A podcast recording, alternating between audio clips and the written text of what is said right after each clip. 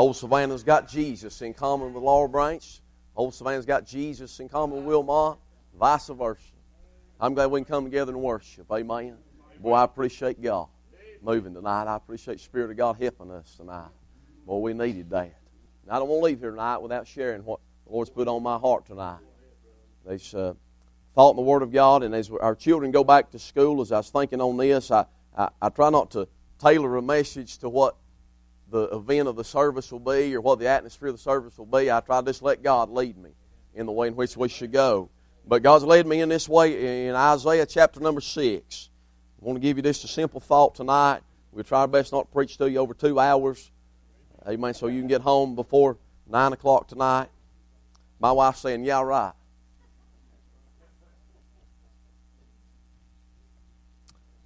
Isaiah chapter number 6.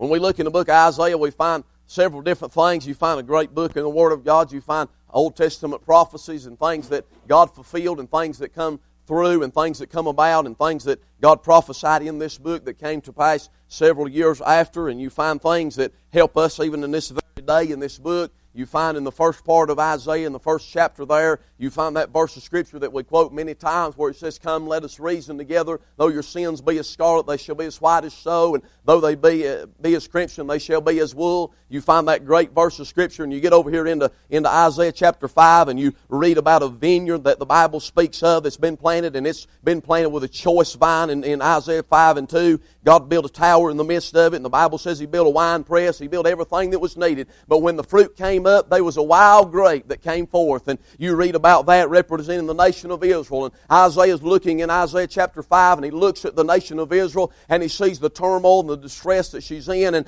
God goes on down through there all through chapter 5, and he tells them about how that vineyard has been laid waste because it brought forth wild grapes. It didn't pr- produce the fruit that God would have it to produce. And you read over there in verse 14 of Isaiah chapter 5 how hell hath enlarged itself. And you go on down through there and he talks about the kindle, uh, kindling of God's wrath. And he talks about the roaring shall be like a lion, talking and speaking about God's wrath throughout that chapter. The whole part of Isaiah chapter 5 is speaking of the wrath of God on a disobedient and a gang slaying people. But you come into Isaiah chapter number 6 and you find that God changes the scene around and there's something that happens in Isaiah chapter number 6 that is vastly different from anything you read about in chapter 5 and the Bible says in the year King Uzziah died, I saw also the Lord sitting upon a throne, high and lifted up, and his train filled the temple. Above it stood the seraphims, each one had six wings. And with twain he did cover his face, and twain he covered his feet. And with twain he did fly. And one cried unto another and said, Holy, holy, holy is the Lord of hosts. The whole earth is full of his glory.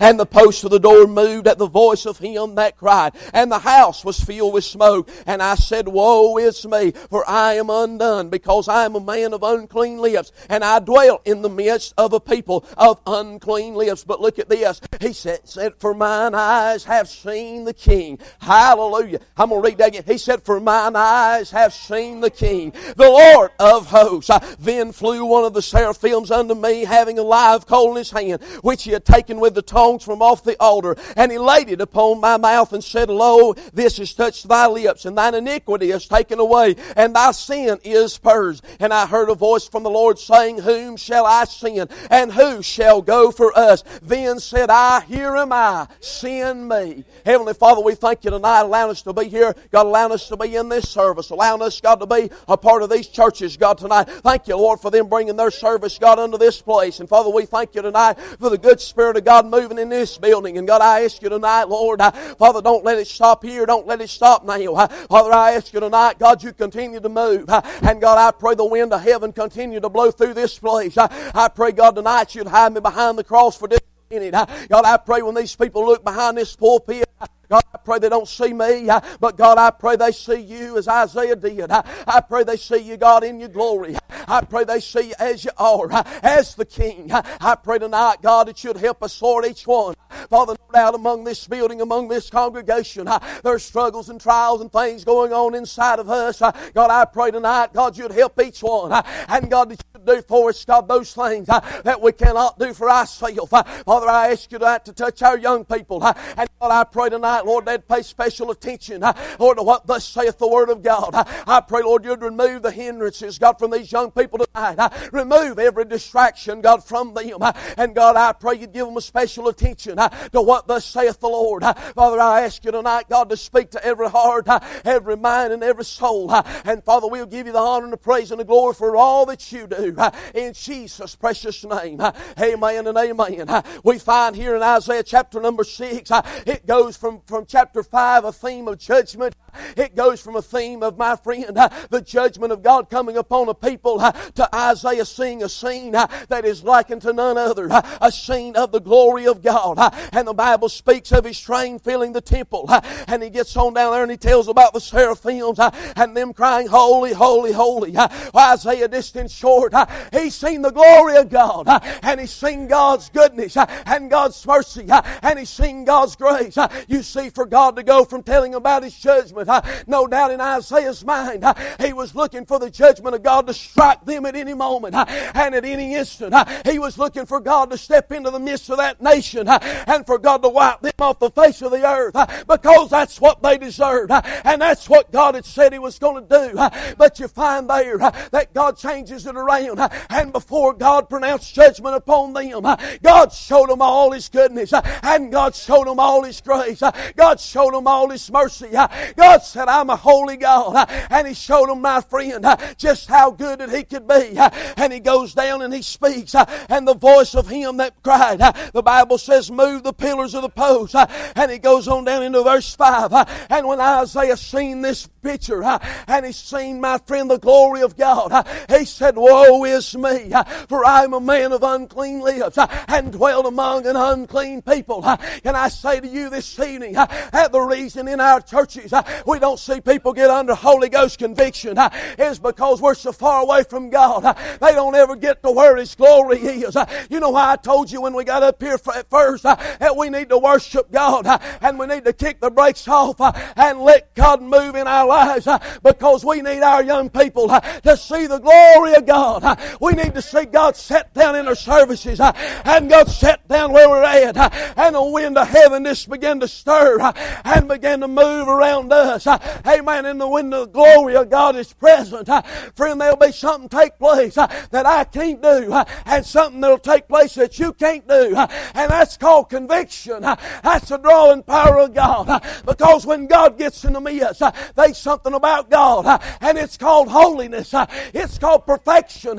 It's called sinlessness that demands repentance and demands, friend, that you get right with God. You know why this world don't like Jesus? Because there's something about that name uh, that demands repentance. Uh, you know why they don't like prayer in school uh, and they don't want you to carry a Bible? Because there's something about that book. There's something about somebody praying that pricks the heart of a hardened sinner that woos them to repent of their sin and call upon the name of Jesus. He said, Woe is me, for I am undone. If a sinner don't ever get around where the glory of God's at, glory of God don't ever reveal them their loss, they'll never see the need of salvation. Our young people are never going to get it until we get to the place that we realize uh, that it's time that we got our lives in order. I'm talking to older folks tonight, right now. Uh, it's time we got our lives in order uh, and we got the place uh, where we get the glory of God on us. Uh, I mean, we need the power of God. Uh, I realize I can't fix this thing and you can't fix this thing. Honey, it's all I can do just to keep myself. I sure can't keep anybody else. Well, we need God to move in our lives. We need God to overshadow us. We need God to just set down in the throne of our heart uh, and begin to expound Himself so much uh, that it pours out our ears, uh, pours out our eyes, uh, pours out our mouth. Uh, amen. Begins to flow down into your fingertips uh, and it begin to head toward heaven. Honey, it's time and we got the glory of God about us and we realize where we come from and who we are. That we're not just anybody tonight, but we're a heavenly people headed to a heavenly home. Did you get those songs they sung? It was about heaven and it was about home. I don't know if you realize tonight uh, just how close you are, uh, but uh, 1 Corinthians 15, uh, he said, in a moment, in a twinkling of an eye, honey, that's just like that. We could be going home. We could be leaving here. We could be going to the place that we read about, heard about, sung about, preached about for so long. We could step foot into that place. Ah, but friend, tonight, there's many that are lost and undone. And I don't want to go without.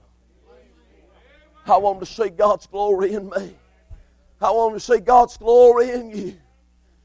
Isaiah said, Woe is me. I see in that a picture of somebody saying, Lord, I'm a sinner. I see a picture of Isaiah. He'd heard about how God could. He'd heard about how God was going to send judgment. But now he's seeing what God's fixing to do in his heart right now. And he begins to say, Woe is me. I am a man of unclean lips. Am a man of unclean people. He come under Holy Ghost conviction. And he begins to say there, For mine eyes have seen the King. Young people, listen to me. Your friends need to see the King in you. They need to see the King in you. But the only way they're ever going to see the King in you is if you've met the King. We got young people trying to live as Christians, but they ain't never met the King. Therefore, they ain't got no reason to live for God.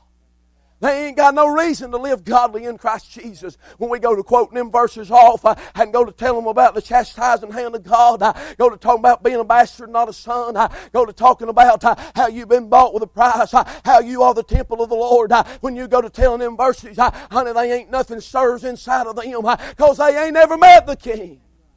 But Isaiah said, For mine eyes have seen the King there was something happened in his life. Uh, honey, he went from being a convicted sinner uh, to meeting the King of all glory. Uh, he wasn't talking about King Uzziah. He started out talking about that king, uh, talking about an earthly king. Uh, he started talking about Uzziah. But friend, when he got down there to verse 5, uh, he went on a little further and he said, I have met the king with a capital K, the Lord of hosts. He's a king like none other. Isaiah met this king. And the Bible says, and then, then flew one of the seraphims unto me, having a live coal in his hand, which had taken with the tongs from off the altar. And he laid it upon my mouth and said, Lo, this has touched thy lips, and thine iniquity is taken away, and thy sin is purged. After he met the king, there was a work done in his life. Hey, something happened. They took that coal and had begun to take his sin and iniquity. And it began to disappear. It wasn't there anymore. There's people that are trying to sing about being forgiven, yet they've never been forgiven because they've never met the King. I don't know if you see where I'm trying to go tonight or not. But I'm trying to get you to understand, young people and older folks alike, that if we're going to do this thing, if we're going to be what we say we are, you've got to know who you're singing about. You've got to know who you're testifying about. You've got to know who you're trying to live for. Honey, if you don't know Him, you're just wasting your time. You're never going to get anywhere. You're going to find yourself back out in the same shape you was in. But when you meet the King, honey, all things are different. Them church folk at once was a bunch of hypocrites. They ain't a bunch of hypocrites anymore. Them folks, friend, that you didn't like, honey, all of a sudden you began to love them. That church that you said was too loud and too obnoxious and they done too much, honey, you'll find out when you meet the King of all glory and He begins to swell up in your soul, there'll be something inside of you that you cannot contain. And it won't be that hard living for Him anymore because you know Him. And because you know Him, friend, it's just second nature to be a Christian and to be saved by the grace of God. Hard to live for somebody. Try to pattern yourself after a life that you do not know about. Isaiah met the king and his sins have been forgiven. You know why we don't rejoice? Because we forget that we've been forgiven. We forget how much we've been forgiven. I look across this building tonight and there's people of all walks of life people from all ends of the county, even different counties. But here tonight, there's people, and if we were to take all of our sins that we've been forgiven, we'd begin to heap them up tonight. Honey, this building could not contain the things that we have done. This, uh, this whole entire place that we've got, every piece of property that old Savannah Baptist Church owns, uh, could not contain the sin that we have heaped up, uh, one upon another, upon another, upon another. Uh, but when the Lord Jesus came to where we was, uh, we got convicted of our sin, uh, realized we was lost and undone without Him, and we accepted His forgiveness forgiveness, accepted the finished work of Calvary, accepted the blood of Jesus as a payment for our sin. Honey, there was something took place that we cannot explain, but all we know is it ain't there anymore. Those sins that we committed, they ain't hid up in a bag. They ain't cast as far as the east is from the west. They ain't even in the deepest part of the sea. But honey, the book of Hebrews, chapter number 10, he said, Your sins and iniquities I will remember no more. That means they're gone. That means they ain't to be found down. Uh, that means there ain't no record of them anymore. Uh, Satan may try to bring them up, uh, but honey, I want you to know tonight, God does not remember what you done. Those sins are gone. And my friend, I don't know about you, but that's something worth praising Him over. That's something worth giving Him glory for. That He took my sins, which were scarlet, and He washed them whiter than snow. I didn't deserve that, and you didn't either. But I'm glad that's called the grace of God. God done something for us that we could not do for ourselves. If you ever listen to me pray, I pray a lot of times, and I say, God, do for us what we cannot do for ourselves. Because I believe there's certain things that we can do for ourselves, and God expects us to do them. I mean, God give us a vehicle. God give us two good legs. God give us two good arms. God give you a valid driver's license when you probably didn't even deserve that least we can do is come to church and praise His name, ain't it? Amen. Hey, some of you in here, you didn't deserve a valid driver's license. Hey, to say amen. That's the truth. If you would have got caught doing what you did, you wouldn't have one. But by God's mercy, you still got a driver's license. I, hey, somebody ought to shout on that. Uh, praise be unto God that God allowed you to be able to drive yourself to the house of God uh, and get in God's house uh, and see God's glory uh, and meet that King and be forgiven of your sin and be able to just go to meeting and worship Him. He goes on down there after he's seen the glory of God. He's met the King. He's been forgiven of his sins. Then he says, and this is what I want to touch on tonight, and I want you young people to listen for just a minute. I'm not going to be long. I'm almost done. I just want to give you this last thought, and we're going to close and we're going to pray with you. In verse 8, he said, And I heard a voice of the Lord saying, Whom shall I send? And who will go for us? I mean, God just done a marvelous supernatural work in Isaiah's life. God took him from chapter 5, being in the judgment of God, being a part of a nation that was in the judgment of God, to chapter 6, seeing the great glory of God, the goodness of God, the mercy of God, the grace of God, being able to see the King of, of glory, the Lord of hosts, being forgiven of his sin. He got saved by the grace of God, in case you ain't got that yet. And then, the Lord says, Whom shall I send? And who will go for us? I can just see Isaiah. I can just see a picture of him that he, he, he's just had something take place in his life that's beyond what he can even begin to comprehend. When he got saved, that's the way it was, wasn't it? It was something beyond what you could even comprehend at that very moment. But you knew that there was a change that had started on the inside and was beginning to work its way out. You became a new creature in Christ Jesus. The old man was crucified with Christ, uh, and the new man was resurrected in the likeness of his resurrection. You became, my friend, like unto him from the inside out. And then all of a sudden, Isaiah hears this voice. He's trying to comprehend all that's been done. And he hears this voice says, Whom shall I send? And who will go for us? You know what Isaiah does? Here am I. Here am I. Send me. Lord, I don't know if you've seen my hand, but here I am. Send me. Because something had taken place in his life, something supernatural. God had saved him by the grace of God, and all of a sudden he wants to do something for God. There's some young people in here. I want to tell you tonight. They may have taken prayer out of school by the teachers leading it, but they ain't taking prayer out of school by you kids leading it. They may have, they may say you can only meet at the flagpole once a month, but they ain't no law that says you can't meet there every day.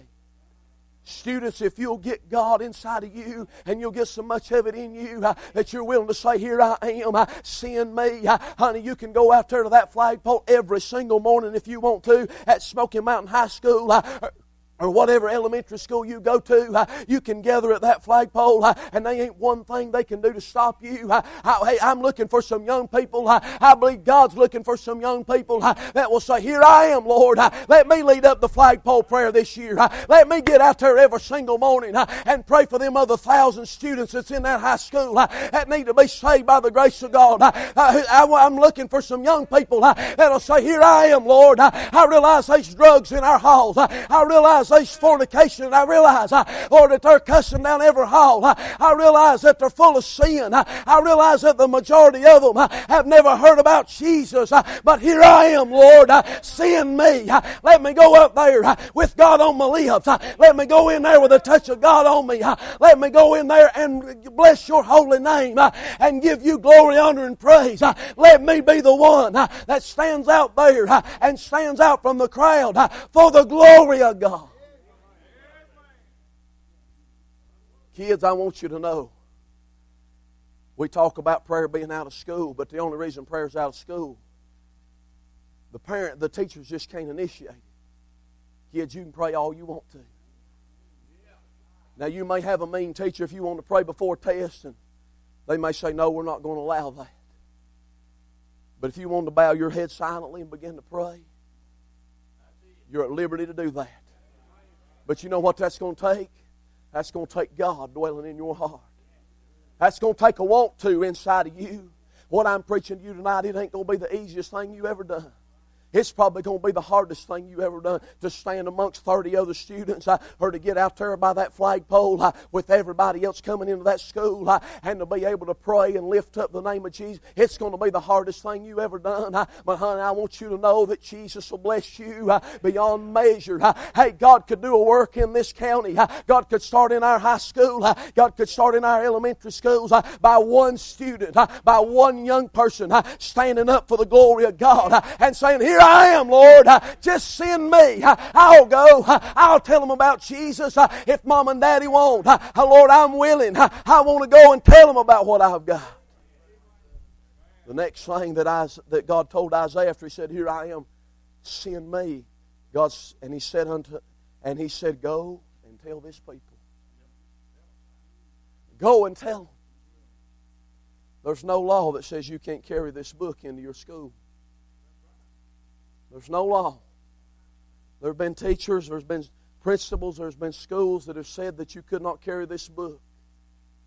But the Supreme Court itself, as liberal, as ungodly as they are, still have ruled that you can carry this book, young people. Over there in Psalms chapter 119, he said, This is a lamp unto my feet, a light unto my path. Over there in Proverbs, Proverbs chapter number 1, he said, My son, if sinners entice thee, consent thou not. First thing you young people's going to face when you go back to school is somebody trying to get you to do something you know you ought not be doing. Amen? There's somebody going to be trying to get you to do something you know that God ain't pleased with. But I believe if you'll take this blessed old Bible and you'll fold it up under your arm, you'll put that backpack over your shoulder, Every time you hear one of them dirty jokes that you used to chime in on, you realize that you've got something under your arm that's more than just a textbook. It's more than just a history book, but it's a living Word of God. You'd realize it's a light unto your path and a lamp under your feet. Uh, honey, there'll be something inside of you that says, Here I am, Lord. Send me. You walk into your classroom and they may not want you to open it up, it may be disturbing the class, but you can lay that down on your desk. Legally, you can do this. Legally. You can lay that book down on your desk. If they give you free reading time, you've got every right to open this blessed book. And you know that our First Amendment of our Constitution, the right to free speech, still stands as of right now. So that means if you're talking at the lunch table, you don't have to be talking about whose boyfriend is who and whose girlfriend is this, and you don't have to be talking about who's got the biggest tires on their truck. You can use that time to tell them about Jesus. You can use that time to tell them about the love of God. You can use that time to tell them about an old rugged cross and about Jesus dying there. You can use that time to give your testimony. Over there, the Bible speaks about that leper man. He was healed, and, and he goes on, and the Bible says, and he went to the priest to testify unto them. He told them what Jesus had done for him. What Jesus had done. You know what? There's something about a testimony. It's almost like preaching a two hour message when somebody gives their testimony. Just about how God saved an old, oldie sinner, how God done something in their life. Young people, I encourage you, you practice giving that testimony. Practice giving it not just inside the church. You can give it every Sunday if you want to, but you practice outside of these walls, uh, telling this world what Jesus done for you. Uh, you may not know enough of the Bible yet to be able to take them down the Romans road or tell them in the, in the book all these different things and ever to answer their question. Uh, but honey, if you can tell them your testimony with a tear in your eye, with a touch of God on your voice, uh, they will be something that I guarantee you will prick the heart of that sinner, uh, and it, they'll never forget what you told them. Uh, if they see a change change in your life. Uh, they'll see something different about you. Uh, honey, it'll do something for them that you won't even be able to explain yourself. They just something about hearing about somebody getting saved that convicts a lost sinner. Boy, I remember when I was lost, I hated for people to testify. Showed me again how lost I was. When people began to testify about how they felt the Lord dealing with them how they gave their life to Jesus. Boy, there's something inside of me said, You ain't got that. You can't do that. You may do it, but it ain't real. Boy, I'm glad when you get saved by the grace of God, God gives you a testimony you can rejoice in. You can shout in. You can glory in because of who it is and who it's of. Here I am. Send me. I believe Lord's saying these young people tonight, who shall we send? Who will go? You see, I wish I could roll back time about 12 years and step back into the halls of Smoky Mountain High School. I wish I could step back in 11, 12 years ago as a junior in high school and walk back down them halls. I wish I could carry a handful of gospel tracts in one hand, a bag full of Bibles in the other. But I can't can't go back. But I can preach to some young people. I can encourage you. And I can take every means possible within my power for you to step into those schools and do what nobody's done in years. Nobody's done it in years. The reason prayer's out of school, Brother Landy, is because of us. It's because of us. Because we quit praying with them at home, so they, ain't, they don't know how to pray anywhere else. They don't know how to pray out loud. All they know is you bow your head and say amen when they get done praying, but they really don't know how to pray. Young people, you can change this generation. God told young, Paul told young Timothy over there, he said, Let no man despise thy youth. You may be 11, 12, 13 on up into your teenage years. But I want you to know God can use you just as much as He can me or anybody else in this building, if not more. God can use you in 2016. God can take what you do for Him and what you give to Him and your obedience to the Spirit of God. God can turn a high school upside down. God can turn an elementary school upside down. Here I am, Lord, send me. I wonder tonight who will go. I wonder tonight who will be willing to step out of the boat, step out of the bounds of your flesh. You can't do it in your flesh. I wonder who'd be willing to step out of the bounds of their flesh and say, Lord, I'll go. And Lord, I'll do what is not going to be convenient. Lord, I'll do what's not going to be politically correct.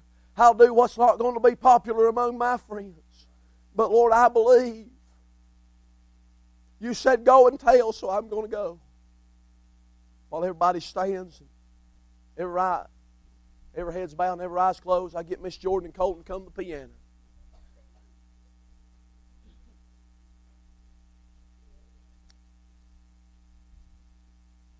Every head bows and every eye's closed. I want you to think about it right now, young people.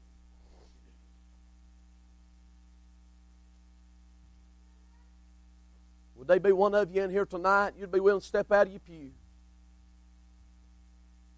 You'd be willing to step out of your pew tonight. You feel like God's speaking to you.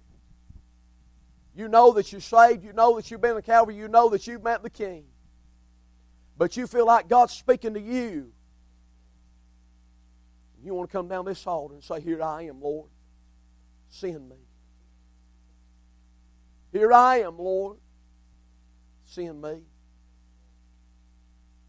Would you step out of your pew tonight? Would you be willing tonight?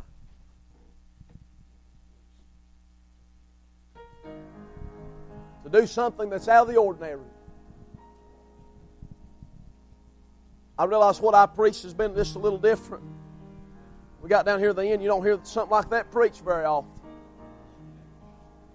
encouraging you to pray in school, encouraging you to be a leader for the cause of Christ. If we're going to see things turn around, it's going to take some people stepping out of the boat, saying, Here I am, Lord. Send me. Would you be willing, young people? God's done a lot for you. Saved you by the grace of God. You didn't deserve that. God give you a good mom. God's give you a good daddy. God's blessed you beyond measure tonight. God's blessed you beyond compare. God's blessed you in so many ways. Would you be willing tonight, in the prime of your life, to sell out to Him? Romans 12 1, Paul said, I beseech you, therefore, brethren, by the mercies of God, that ye present your bodies a living sacrifice holy and acceptable unto Him, which is your reasonable service. Would you be willing tonight? God's speaking to you. Step out say, Here I am, Lord. Send me. Seems like all I could see was the struggle.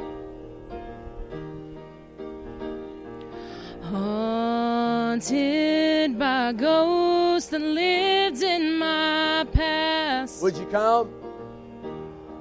Would you come? Bound up in shackles of all my failures. Wondering how long is this gonna last? Young people, would you Then step you out look at this prisoner Here and I am, say Lord, to me, son, stop make a fighting a fight that's already been won. But are you willing to? Cause I am redeemed. It might. And you set me free. It might. All right, y'all. So I'll shake off these heavy chains, wipe away every stain, cause I'm not who I used to be. I am Praise the Lord. redeemed. All my life I had been called unworthy,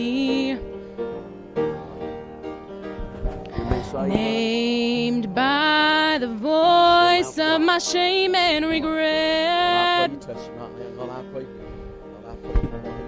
But when I hear you whisper, child, lift up your head, I remember, oh God, you're not done with me yet. Cause I am redeemed, and you set me free. Shake off these heavy chains, wipe away every stain, cause I'm not who I used to be.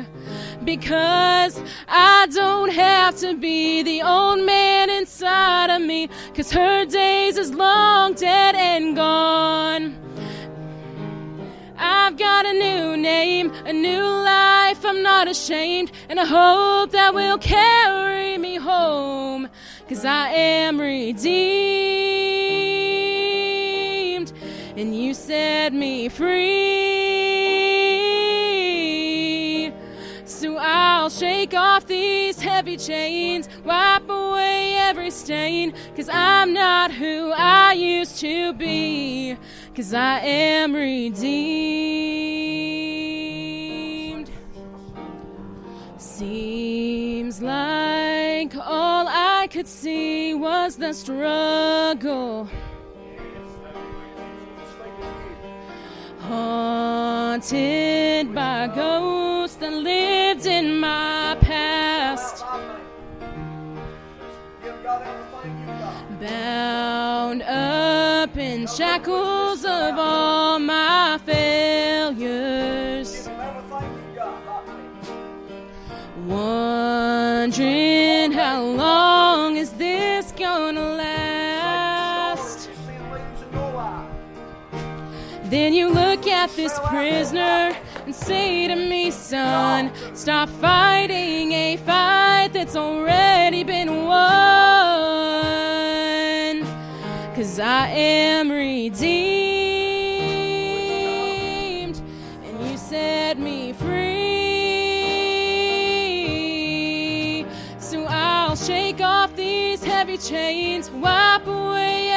stain, cause I'm not who I used to be. I am redeemed.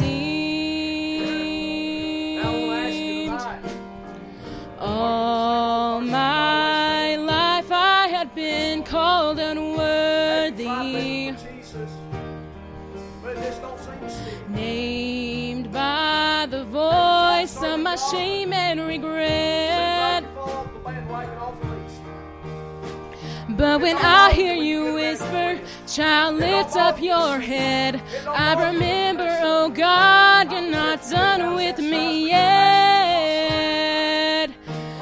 Cause I am redeemed, and you set me free. So I'll shake off these heavy chains, wipe away every stain, I'm not who I used to be.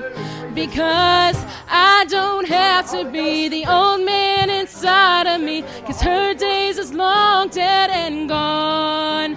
Because I've got a new name, a new life, I'm not ashamed, and a hope that will carry me home. I am redeemed, and you set me free.